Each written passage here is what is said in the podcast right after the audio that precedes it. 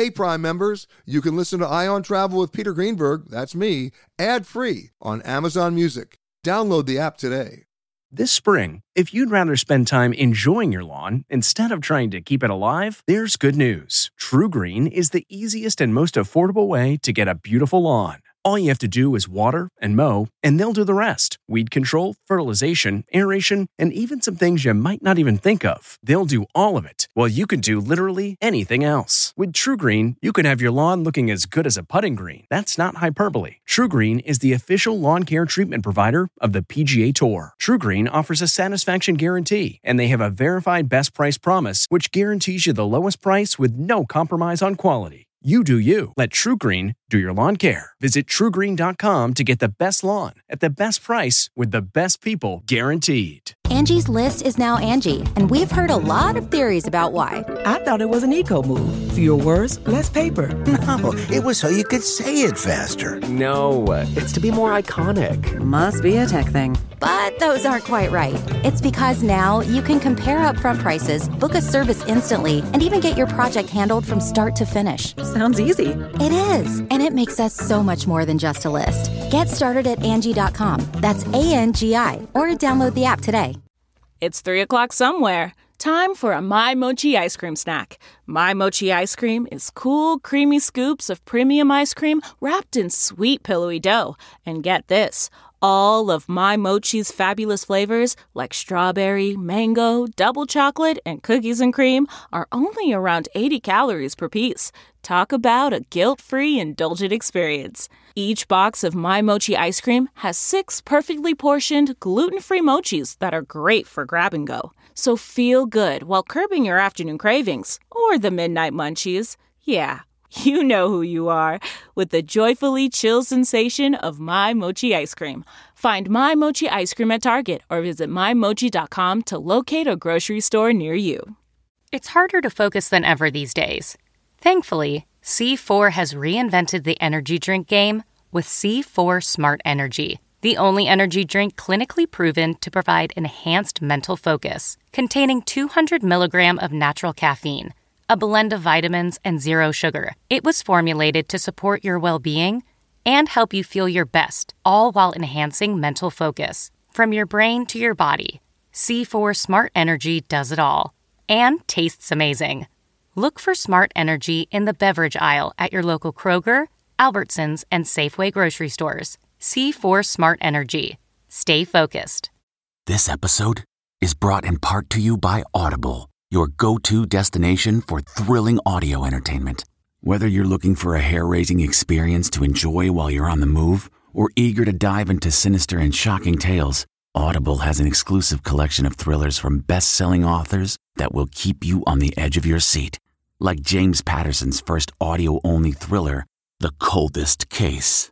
Experience stories like never before, where every chilling detail is brought to life by captivating sound design.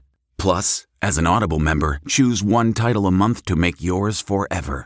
And now, new members can try Audible free for 30 days. Just visit audible.com slash WonderyPod or text WonderyPod to 500 500. That's audible.com slash WonderyPod or text WonderyPod to 500 500.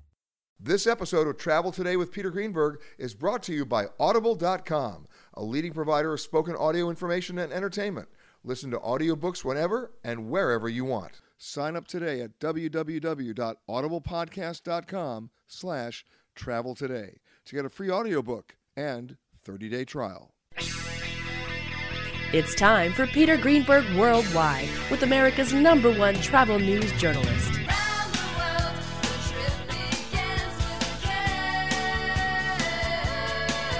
And now, the man who travels over 400,000 miles each year, your travel detective, Peter Greenberg.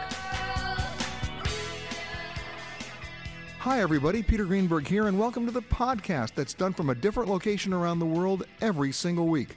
One day Canada, the next day Thailand, then New York, London. You just never know.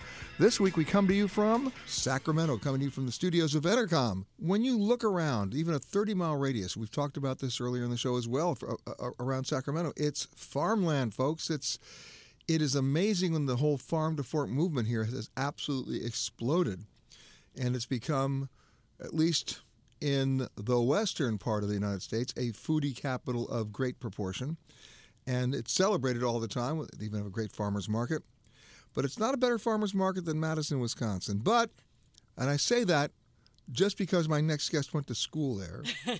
so, I, and as I did.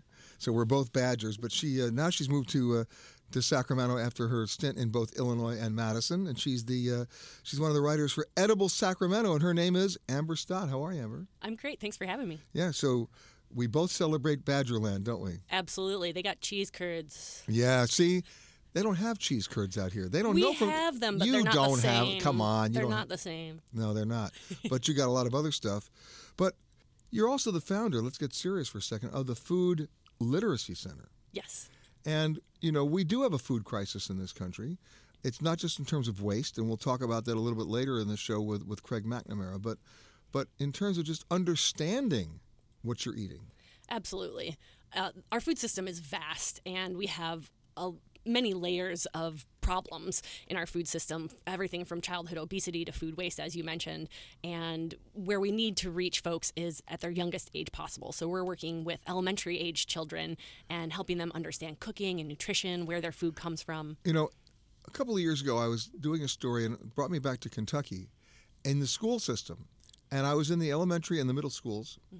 And I don't know if this happened when you were a kid, when you were a kid, but you know, when when it came time to end a period, you'd hear a bell or a horn, and people would say, "Okay, the 55 minutes is up," and you go to your next class. In this school, when you heard the bell, nobody got up because that meant the snack truck was coming, and they would roll down the aisle of these schools with it, it looked like a bad Krispy Kreme, oh. you know, nightmare. Uh, and th- what these kids were getting every like two and a half hours was a sugar rush, and I'm and, and talk about childhood obesity. Yeah. I was like, don't they get it? I mean, and and by the way, when I happened to see this a couple of years ago, I was into the Krispy Kreme, so I admit it. But the point is, when you see it up close and personal like that, you have to stop and take a deep breath and go, wait a minute, something's wrong here. Absolutely. Yeah. And the thing about being in Sacramento, we are surrounded by beautiful fruits and vegetables growing, and our kids aren't getting access to them. They are actually, the school system um, is doing a lot to improve the school lunches. They have salad bars in most of the schools now in the Sacramento City School District, and they're beautiful. They're sourcing food. Are the kids eating it? Are the kids eating it? Well, that's where we come in um, because we're giving them education and exposing them to new fruits and vegetables because that's a big part of getting kids excited about eating new things is that they haven't seen them before, so their automatic reaction is to think they're weird. So we kind of train that out of them and help shape their attitudes so that they get excited when they see something new. We call them food adventurers. Right. Here's broccoli. Exactly. Remember when President Bush won, said he hated broccoli? Oh. Oh my God, that was that didn't go over well with the Broccoli Association. no, but but seriously, it's, it's one thing to have it, but you got to give give them motivation to eat it. Absolutely. Yeah, there absolutely needs to be education paired with tastings. And this is not just a local issue in Sacramento. It's, it's what happens when you travel. Because when you travel, first of all, you're eating at odd hours, usually too late. You should be eating earlier, but most people don't. I'm, I'm a victim of that. And you're taking, you know, people don't change their lifestyle when they change their location. When they travel, they're still eating fast. Mm. They're still hitting, you know, Carl's and Wendy's and McDonald's in foreign countries because it's their comfort level, right? Uh, and they're missing out. yeah, yeah, well, no kidding. but I mean, how do you get, you know, the education has to start with the parents too. Both have to happen uh, but it's it's so much easier to think about the long term and think about the next generation of kids and that's who we're trying to shape right now. By getting their attitudes changed at an early age it's much more likely that they're going to grow up with the habit of eating fruits and vegetables rather than taking an adult who's already stuck in their ways and asking them to incorporate more fruits and vegetables. That's possible but it's so much more possible with the youngest kids. Now, I said in the earlier part of, of our little segment here that, you know, you got a great farmer's market here in Sacramento. the It's best Madison, Wisconsin. Don't you start with me. But it's up there. It is definitely up there. What I'm interested in, and, and this, I, I, I found this, I have a problem with it with Madison. Let's see if it happened here. In Madison, they have a very interesting rule that you cannot exhibit at the farmer's market unless you're the actual farmer. So that when people come to visit the stand, you're actually talking to the person who grew the radish, who actually raised the tomatoes, right? Um, I think that's great because you end up in a conversation so you understand the process. Absolutely. Yeah, and at in our farmers markets, um, it's not necessarily always the farmer. It depends on how big the farm Right. is, but they definitely have knowledgeable folks. Maybe it's somebody that picked the food in the field, um, and it's a wealth of knowledge. And our farmers market is so big; you're always running into the chefs from our area, and you can nudge them and say, "Hey, how do you eat this cactus? I've never seen this before." We have clearance, Clarence. Roger, Roger. What's our vector, Victor? Howard radio clearance, over. That's Clarence, over. Over. Roger. Huh? Hey, joining us now is someone that you know, it fits the bill of what I do when I come to a different city in America every time. Where's the first place I like to stop? Some of you who've heard the show before will know the answer to that. Those of you who haven't, it might surprise you to learn. My first stop is the firehouse. Why? Think about it.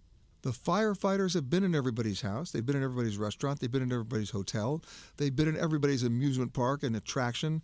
They know where to go. They also know where not to go. They are an amazing source of information in their community.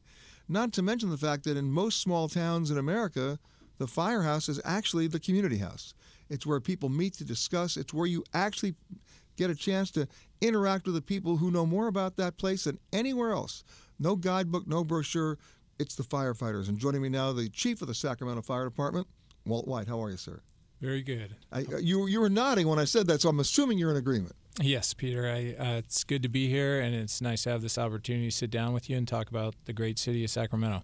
Now, you're not a local boy, but you're in the area. I've lived in the area for 29 years Right. now. Um, some of it within the city limits, and some of it just outside in the Sacramento County area. You know, we're we're involved right now. If you watch the news, California, not just Sacramento, California, confronted with a serious drought, probably the one of its worst in history, and that's got to it's got to really keep you up nights.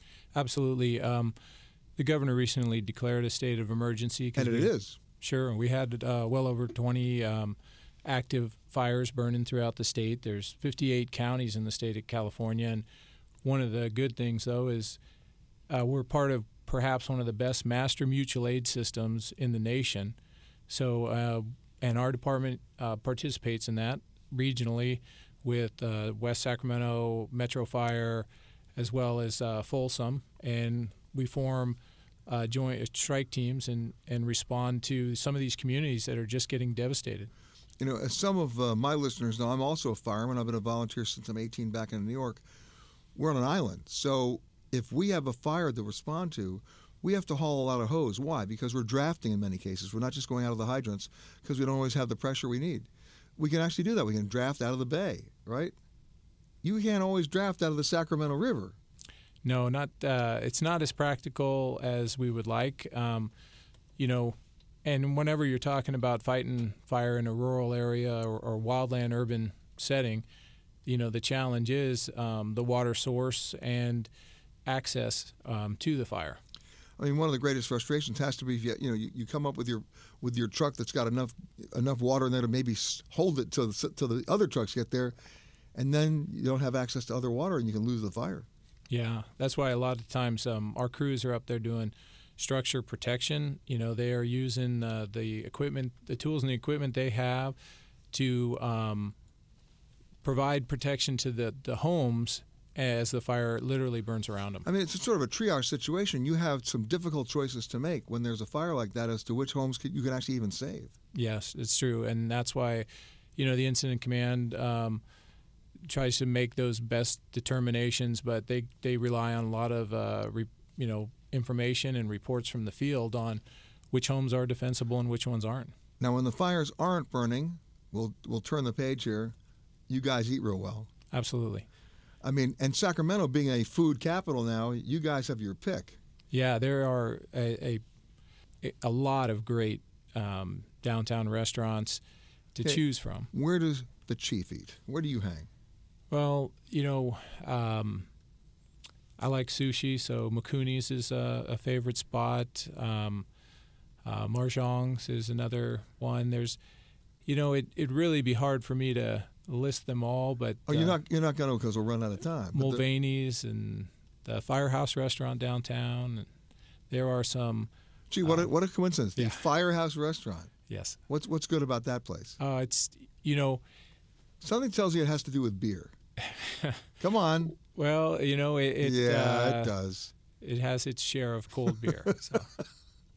I'm shocked. I'm shocked. But the point is, you guys see, it's just exactly the point I was trying to make. When you come into a town like Sacramento, go see the fire guys because they'll tell you where to go eat every yeah, time. Yeah, I think um, you know that's something that we definitely pay attention to. Um, everyone's got to eat, and uh, you know, with firefighters are typically fairly adventurous, and we're going to try uh, every choice out there. You mean it's not just steak? No. You're sure now? Yeah. Do you ever have time in the in the house to cook when the when? The...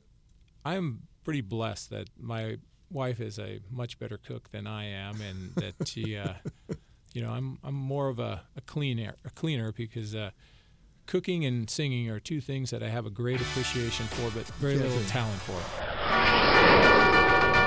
Riding along in my automobile, my baby beside me at the wheel, cruising and playing the radio, with no particular place to go.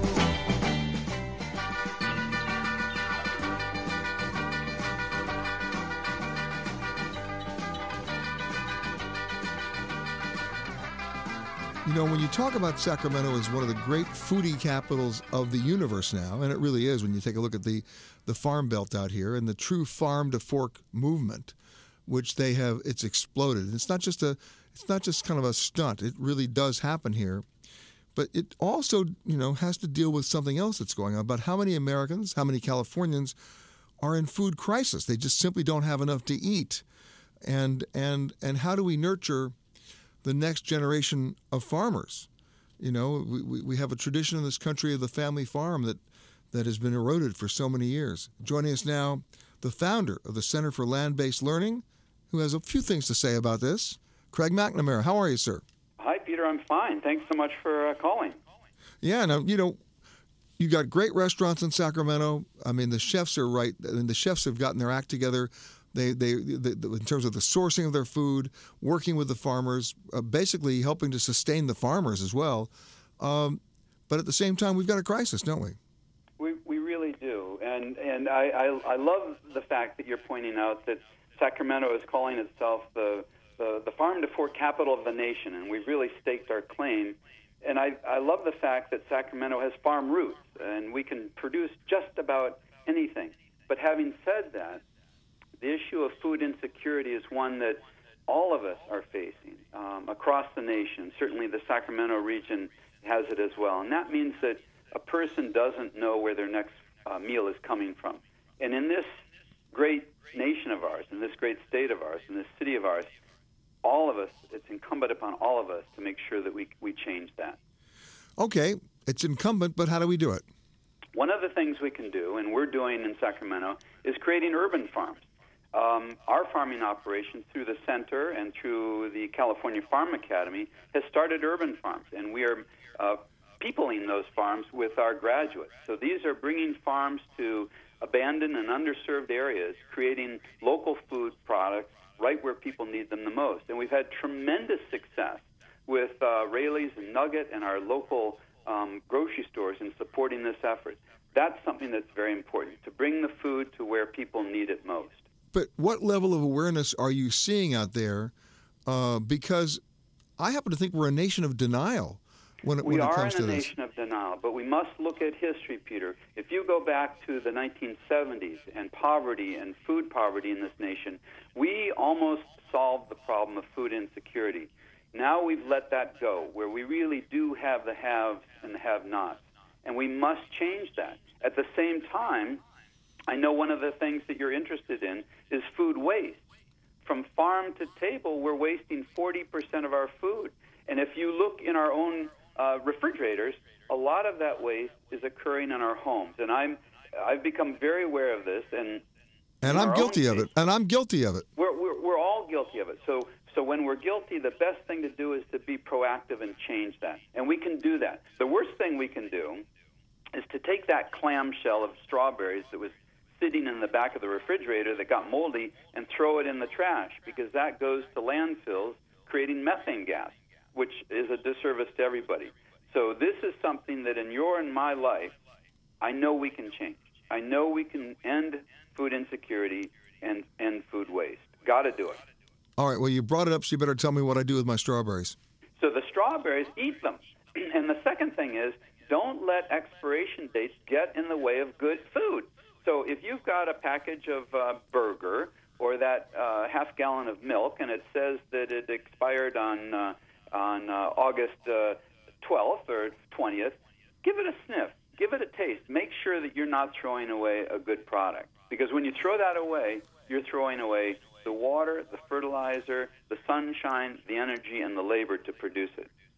Exactly, and, in fact, you know there are apps out there now that can help you uh, actually determine that by just pointing us something out in the refrigerator right then and there. I mean, A- absolutely. So that's where technology is really helping us. And there's another technological advancement that we have right Well, in Craig, West- Craig, Yes. Craig, hold on to that because we're going to take a quick break. When we come back, I want to finish that thought because you're fighting a war here, and uh, we need the tools. So stay with us. Craig McNamara, the founder of the Center for Land-Based Learning, will hear more about what's going on and what you can do every time you travel, not just when you're at home. When we come back to Sacramento, Peter Greenberg Worldwide returns right after this. There you go. Keep that going.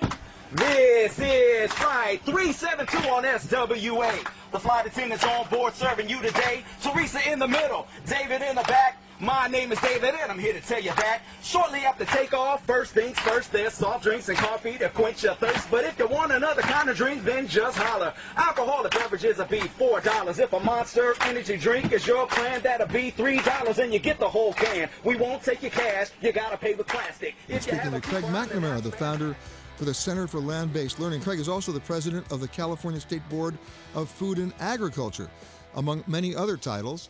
And we'll get to his his hops growing in a second because I know he wants to talk about that. But most importantly, Craig, you've been fighting this this war on food insecurity, uh, but at the same time, it's uh, it's a war on on, on food ignorance, isn't it?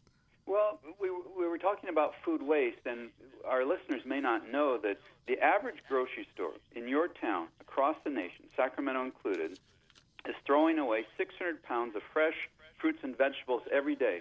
And any one of us would love to take some of those home. They're that fresh, but it's that, that peach or that tomato that you didn't pick today and put it in your basket, it gets thrown out tomorrow. That typically goes to landfill. There's a company in West Sacramento, California Safe Soil, that's converting that into organic fertilizer that we can put on our walnut trees, our olive trees, our tomatoes. That's what we can do as consumers. We can make sure that we support that sort of movement. Well, Craig, I got a great idea. What the what the grocery store needs to do is to do a secret partnership with a local bakery, and then don't throw out the peaches. It's peach pie for everybody. Absolutely, and you probably have heard of the ugly fruit movement, which is you know there are those culls in the field. That tomato that has a little nose or a blemish or whatever. Those are perfectly good fruits. It's it's us, the consumer, that re- needs to recognize that maybe at a discounted price we can take those home. But I think your idea of putting them into baked goods is perfect. Let's do it. Okay, and uh, well, of course, we'll put some ice cream on top, right? Well, walnuts. Got to put oh yeah. walnuts. See, you see, I knew you were going to segue to that because you're a walnut grower. I'm an organic walnut grower. Okay, now what does that mean? Everybody, you know, everybody says the word organic. Explain this to me, please. What, okay. what is there, uh, uh, well, well, first of all, organic to be organic, you have to be certified, which means a three-year transitionary period from your conventional farming. And let me just say, conventional farming is done in a very sound way as well. But we want to ensure that all farmers go towards a sustainable future. And that's a reduction of our dependence on oil based insecticides, herbicides, and fertilizers. That's basically it. okay, I got you. So you might ask me, okay, how? So just in the way of fertilizer, you know, if you're growing backyard tomatoes, you need nitrogen.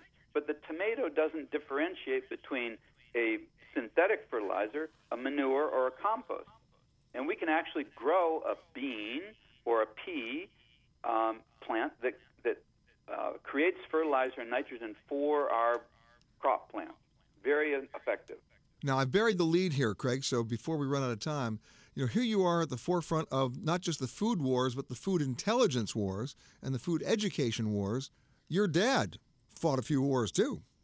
My father did, and um, it was a time of, of great uh, tumult and uh, difficulty in our nation. And for myself, it, it created my own journey of exploring uh, subsistence farm, subsistence farming in South America, and I think it was that example of bringing together the land and the politics. And let me remind you, food is political. Let's let's be serious about this. So what we need to do is ensure that everyone has access to a fair, sustainable food supply in Sacramento, across California, and across our nation.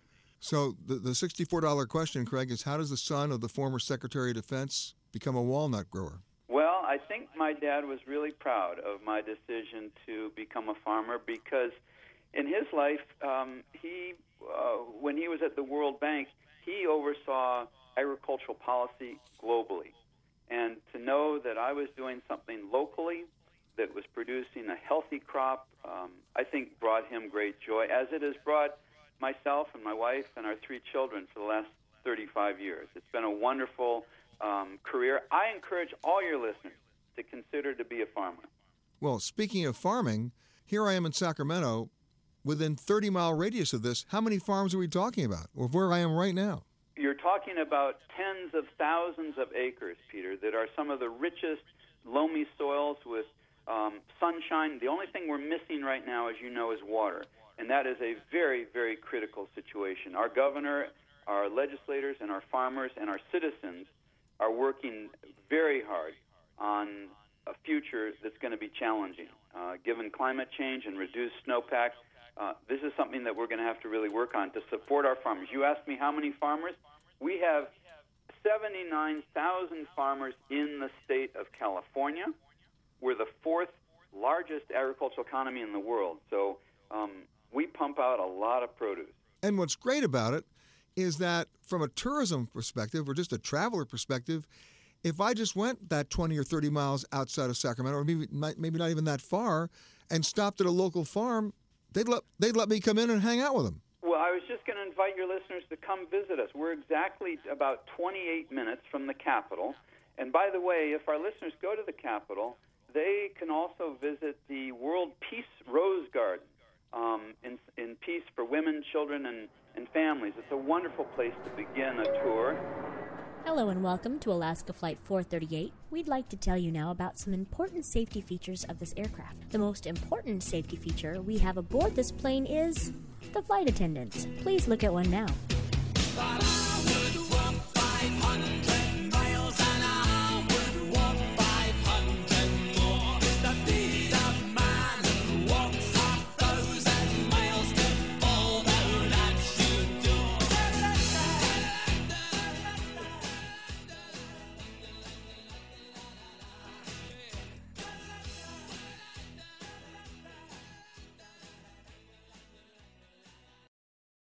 Audible.com has more than 150,000 titles and virtually every genre.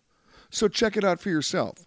Sign up today at www.audiblepodcast.com slash travel today to get a free audiobook and 30-day trial. Those of you who've never been to Sacramento, you're in for a surprise. Imagine a, a city that's in about 100, you know, 100 miles of land if you look at it in its total. Uh, only about, you know, 470,000 people in the county. Um, and it's got a river. It's got 50 different farmers markets if you look at the entire Sacramento area, 32 miles of bike paths, always very cool. Not far from UC Davis, which there are two rules you have to have if you're going to go to UC Davis. You're drinking wine and you're riding a bicycle, but that's another story. And 30 museums. Uh, we'll be talking about some of those museums uh, throughout the show as well, right here in the city of Sacramento. Here to chronicle it all, the founder and editor chief of Sactown Magazine. Sactown Magazine. I'm going to say, I'm, where are you going? I'm going to Sactown. Uh, that sounds like, you know, I got busted in Sactown. Uh, uh, Rob Turner, how are you, man? I'm good. How are you? Now, you're a transplant. No, I'm a native. Actually. Yeah, but you were in New York for a while. I was. I was in New York for 10 years. Uh, Working for Time, Time Life. I was working for Time Life for uh, Money Magazine, which is where I met my wife, Alyssa. We started Sactown together about eight years ago. So you came back home? Came back home after 10 years. what brought you back? You know, a combination of things. I mean, uh, Sacramento, I, I've always loved the city, but Sacramento was really starting to, to make a change 10 years ago that's really culminating right now in terms of the growth and the. Uh, but growth, sort of but growth doesn't always mean good things. No, it doesn't. Absolutely not. Fortunately, in Sacramento's case, it does. And uh, there was there was really when we came back ten years ago, there was there was uh, more civic pride than there had been in a long time. And over the years, you may have heard a little bit about this already. Sacramento took what was one of its, you know, perhaps more boring aspects in, in some people's minds of agriculture, and really embraced it as food. And that's when we really became the the farm to fork capital of America. And you know, most people, honestly, and I'm, I'm going to, you know, admit to a certain East Coast bias here. Yeah.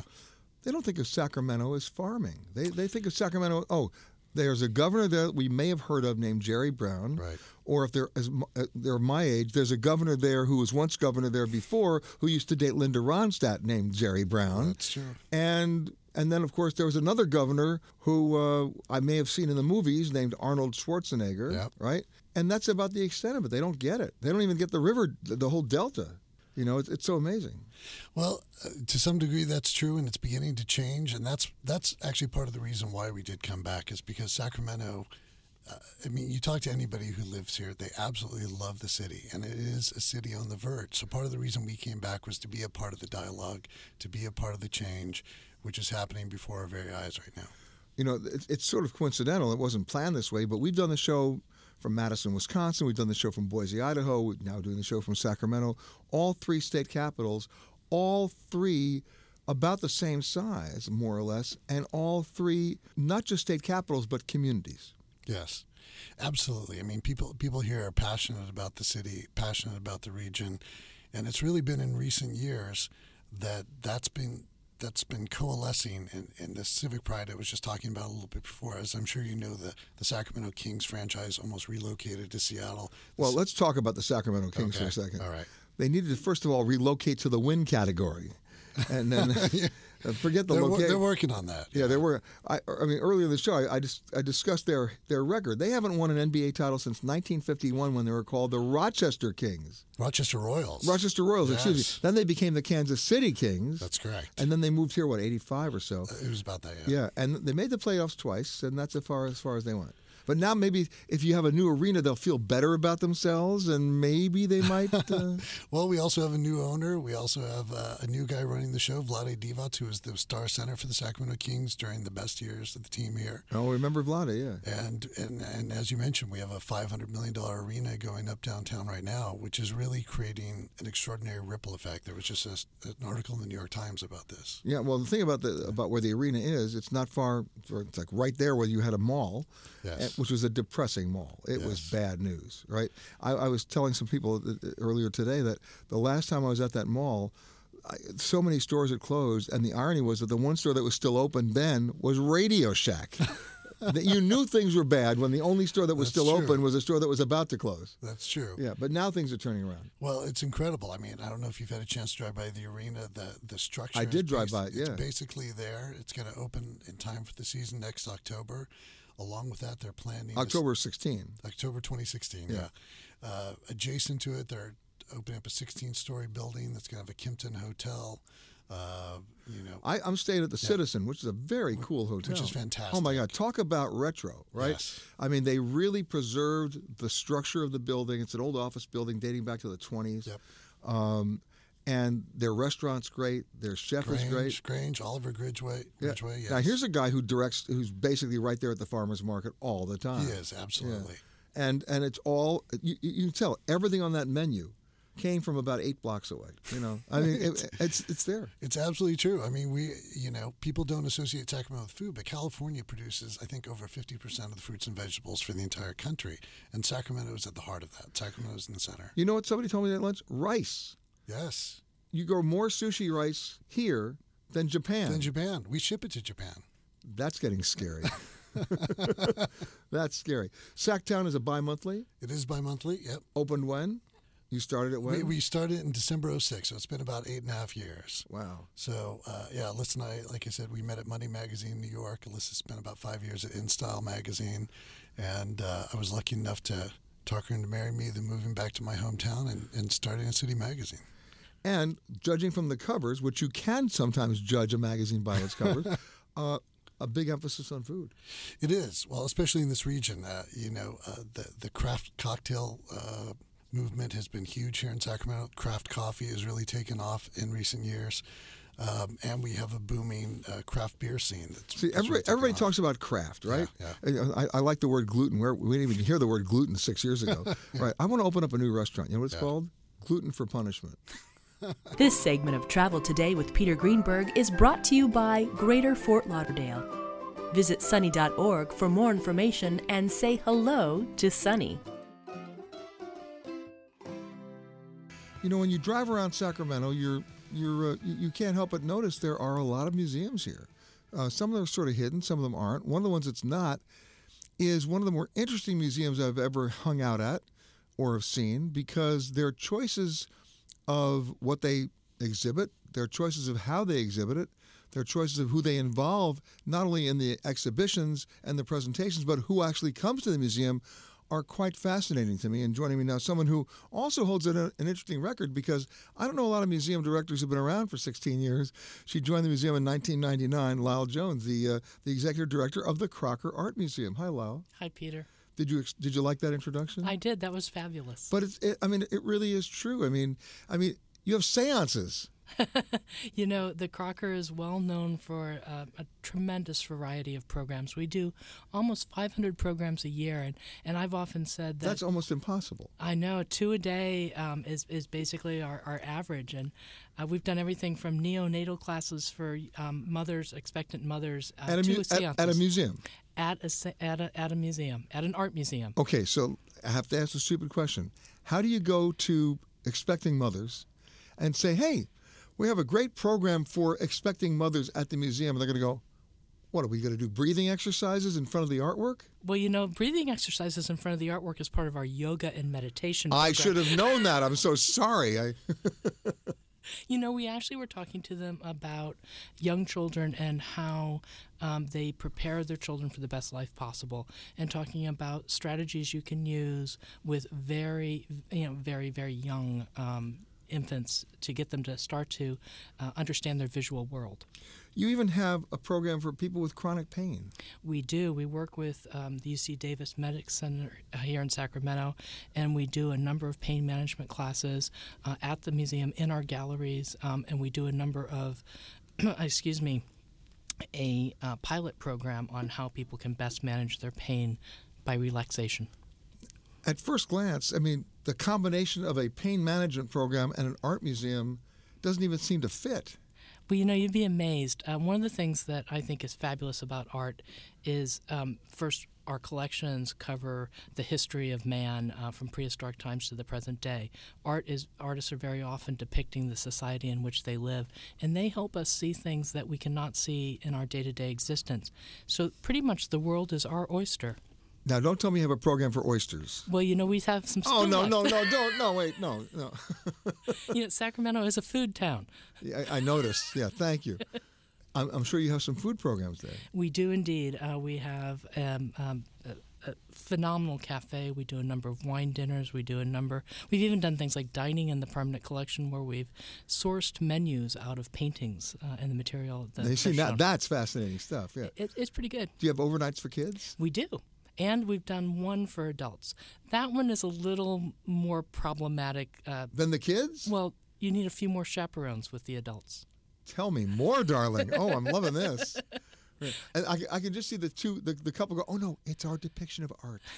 It's we were just doing our interpretation of cuddling. Yes. Yes. Right, right, yeah. right. Okay, I got it.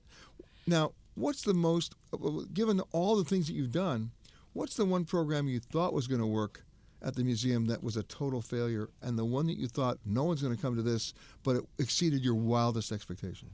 Well, I'll start with the second part. Um, They don't- people always do that. uh, well, of course. I know. I, but I'm not going to let you off the hook. I'm still trying to think what the failure Yeah. was, uh, the most uh, failure-ridden one, uh, because I the think Charles you, Manson dance Well- program was that the one? No. I think you learn from every program, uh, and we just hope to do them better. Um, but we did a program, uh, a pure art history lecture. It was during the time that Dan Brown's book on the Da Vinci Code came out, Yeah. and we thought it would be a popular lecture about the artist Leonardo. Um, we actually sold out Sacramento's Crest Theater, an 1,800 seat venue, twice for an art history lecture. Wow. I think that's pretty phenomenal. Yeah, no kidding. Um, and then the the program that maybe has failed, um, I, I, think it's an interpretation by whose standard. So I could say that one of our very most uh, popular recent programs, uh, te- uh, the Takeover, done um, two weeks ago with teens taking over the Crocker, where they're per- um, performing written, um, uh, spoken word, music, doing dance, doing uh, visual arts.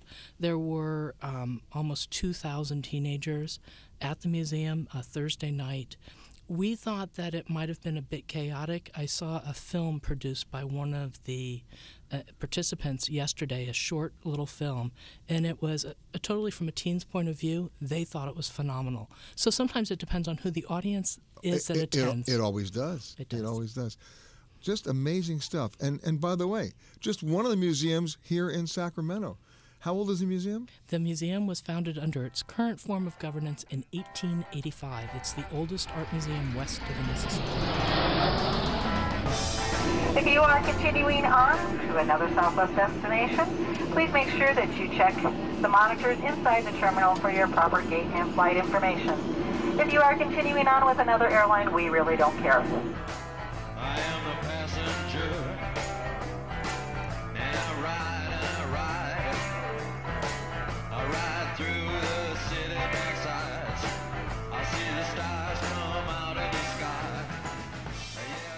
My next guest, like so many people in California, ain't from here.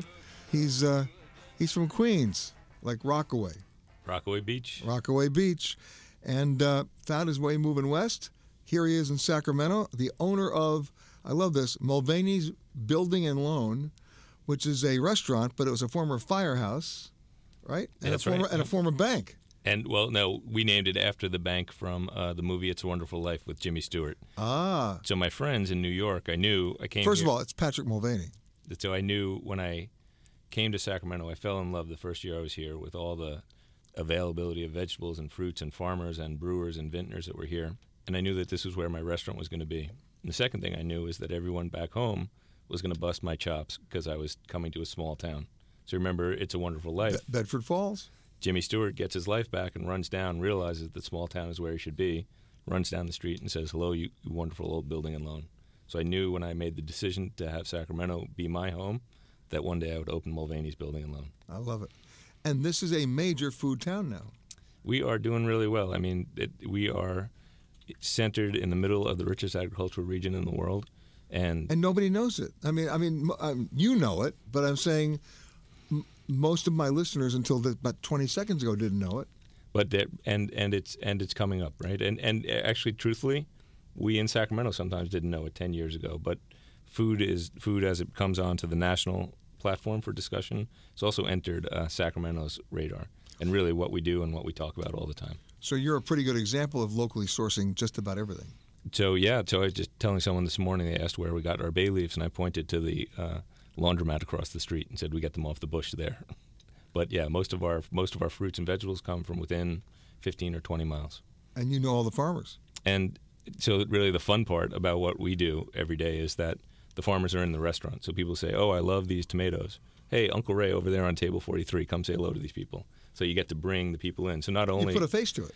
and not so not only are you telling the eight million stories, but you're putting the faces, like you said, yes, between. Now I know this is radio, so I have to paint the picture. You're wearing a shirt that says "Change menus, change lives." Explain that. This is a this is a chefs collaborative shirt, and it's uh, probably three to five hundred chefs around the country who get together um, infrequently. But what we do is we talk about how chefs can use their platform and people paying attention to uh, affect policy change and advocate for healthier food and healthier America. Now you got to tell me about the bridge, because everybody's been telling me all day long. You got to come back for this bridge dinner. You actually closed the bridge. So it's pretty cool, right? And Have you seen the Big Tower Bridge? If you've ever watched Sacramento, it's the it's the Yeah. piece that's on there, big golden bridge. And um, when we started the Farm to Fork campaign, we thought about how we could unite the farming people over Yolo County and everywhere, and Sacramento, the city. And so we came up with the idea of one long table. The first year was 600 people in one long banquet table So across basically the river. You closed the bridge, we closed the bridge. and you put the table on the bridge. And the table ran right down the center of the bridge, and 600 people came out and had dinner on the bridge and mingled. And we had most of the chefs from Sacramento there cooking. And What does it take to close a bridge? Uh, I mean, you have to go through like what, 20 different agencies. Well, we well we were we were really uh, blessed that uh, Mayor Cabaldon, Mayor Johnson, both supportive. Mrs. Matsui, our Congresswoman, both supportive. Um, the Governor, the Secretary of Food and Ag, uh, Secretary of Transportation. You had everybody California. on board. Everybody on board. So we we kind of talked up the idea, right, that we are celebrating Sacramento and we want to celebrate agriculture here on the tower. Isn't this a great idea? And then asked enough people that said yes, it's a great idea. That for anybody who wanted to say no, it was a bad idea, had some pretty big, big uh, boulders to throw over. Yeah, exactly. So, how much does it cost? And I think it's about $175 for the ticket for Right. each one. And Now, here's the wild part $175 for the ticket. How fast did it sell out? it, 13 seconds or something like that. But it's crazy, right? Amazing. And last year I, I looked and it said, let's go. And I, I turned around and filled my coffee cup and turned around and boom, they were sold out. Because so many people, because this is what Sacramento talks about. And we talk about food all the time. And so cool that this one's good and now there's going to be events all over, right? It's, it's kind of uh, something that we expand from, right? If that's ground zero, then there's stuff going on Okay, all over. it opened up with 600 people on the bridge. Mm-hmm. This year's dinner, how many people? 720.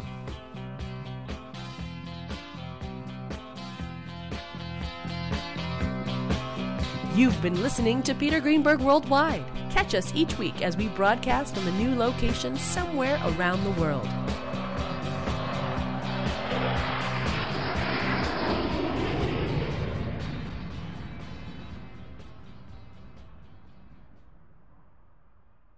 If you like Ion Travel with Peter Greenberg, you can listen early and ad-free right now by joining Wondery Plus in the Wondery app or on Apple Podcasts.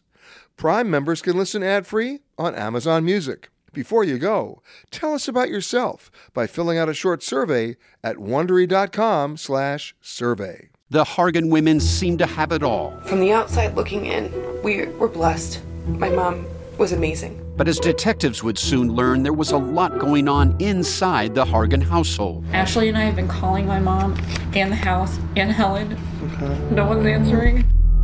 63 year old Pamela Hargan gunned down in her own home. Her youngest daughter, Helen, lay dead upstairs. Patrol, when they arrived, assumed or thought that there might have been a murder suicide. But for the detectives on the scene, There were things about the scene itself that were concerning to us on day one.